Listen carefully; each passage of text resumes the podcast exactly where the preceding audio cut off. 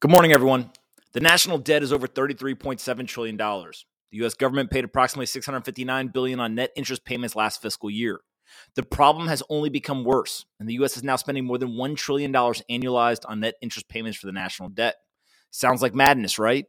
Well, the global situation is not much better. There's an article in the Wall Street Journal this morning titled $2 trillion interest bill that's hitting governments, which reveals that the shocking statistic of governments around the world going to spend $2 trillion annually on net interest payments in 2023.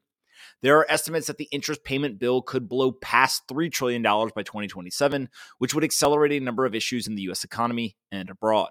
According to the Wall Street Journal, here is how we fix the problem. Quote, the surge in interest cost leaves governments with difficult choices. As debt servicing takes up more revenue, politicians face unpopular decisions to raise taxes, cut spending, or keep running deficits that will add to interest costs. That comes as they face higher military spending amid escalating geopolitical uncertainty, as well as the costs of responding to extreme and costly weather events and caring for rapidly aging populations, end quote. The challenge with raising taxes, cutting spending, or running deeper deficits is that no one can agree on the correct path forward. You will be hard-pressed to find someone who wants to pay more taxes to a government that is proven to be inept at managing their budget. Every time someone suggests cutting spending, especially around the necessary bloat of entitlements, there is an uproar across society.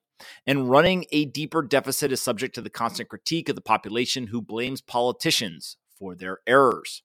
As an example, 2024 presidential candidate Nikki Haley was on CNBC this morning talking about the hard truth of cutting entitlements. Forget about politics for a second. It could have been any presidential candidate saying this. It has become obvious that we will have to make drastic changes to the system if we want to avoid bankruptcy, not only for those individual entitlement programs, but also the larger economy as well. Here's the thing, though. We never hear a plan to conduct zero-based budgeting for government spending.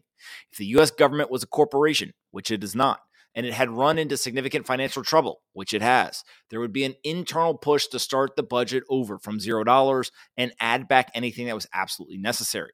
This zero-based budget allows for complete reduction in bloat, bureaucracy, and waste. It preserves the essential spending components of the budget, but only after the new leadership team agrees that the spending item is actually defendable as essential. If we were to pursue zero-based budgeting for the government, my guess is that we could reduce hundreds of billions, if not more than $1.5 trillion in wasteful spending. Why is that an important number? That is approximately the annual deficit level. So this zero-based budget would allow us to balance the budget for the first time since 2001. It is hard to fathom an economic surplus in the United States at the moment. It is possible, though. We just need leadership that would be willing to make the hard decisions. I have no clue which presidential candidate could actually follow through with this difficult work, but it is more necessary now than ever. Cutting expenses is not good enough. Raising taxes won't get it done either. We must have a zero-based budget process. Start over again. Get rid of the waste. Protect the essential expenses. Treat the U.S. financial situation the same way that a corporate leadership team would. Their jobs would depend on their success. So our politicians' jobs should depend on success as well. A world where the U.S. is paying $1+ trillion in net interest payments is not a sustainable world. Add in the complexity of global governments paying $2 to $3 trillion annually, and you have a debt environment that is begging for more problems. I've always liked Warren Buffett's plan to control the national debt. He once said, quote, I could end the deficit in 5 minutes. You just pass a law that says anytime there's a deficit of more than 3% of GDP, all sitting members of Congress are ineligible for re-election, end quote. Drastic times call for drastic measures. Making politicians ineligible for re-election is one strategy. A zero-based budget is another. Whatever the solution, we need it now. Hope all of you have a great day, and I'll talk to everyone tomorrow. Before I let you go, I want to remind you that today's letter is brought to you by Sidebar. If you're ready to accelerate your career and you want to navigate a big career transition, it can be hard to do. It's one thing to set a lofty goal. It's another thing to have the support system for yourself to follow through. Sidebar is a private, highly vetted leadership program for those who want to do more, do it better, and do it faster. Sidebar allows people to level up their careers by focusing around small peer groups, a tech-enabled platform, and expert-led curriculum.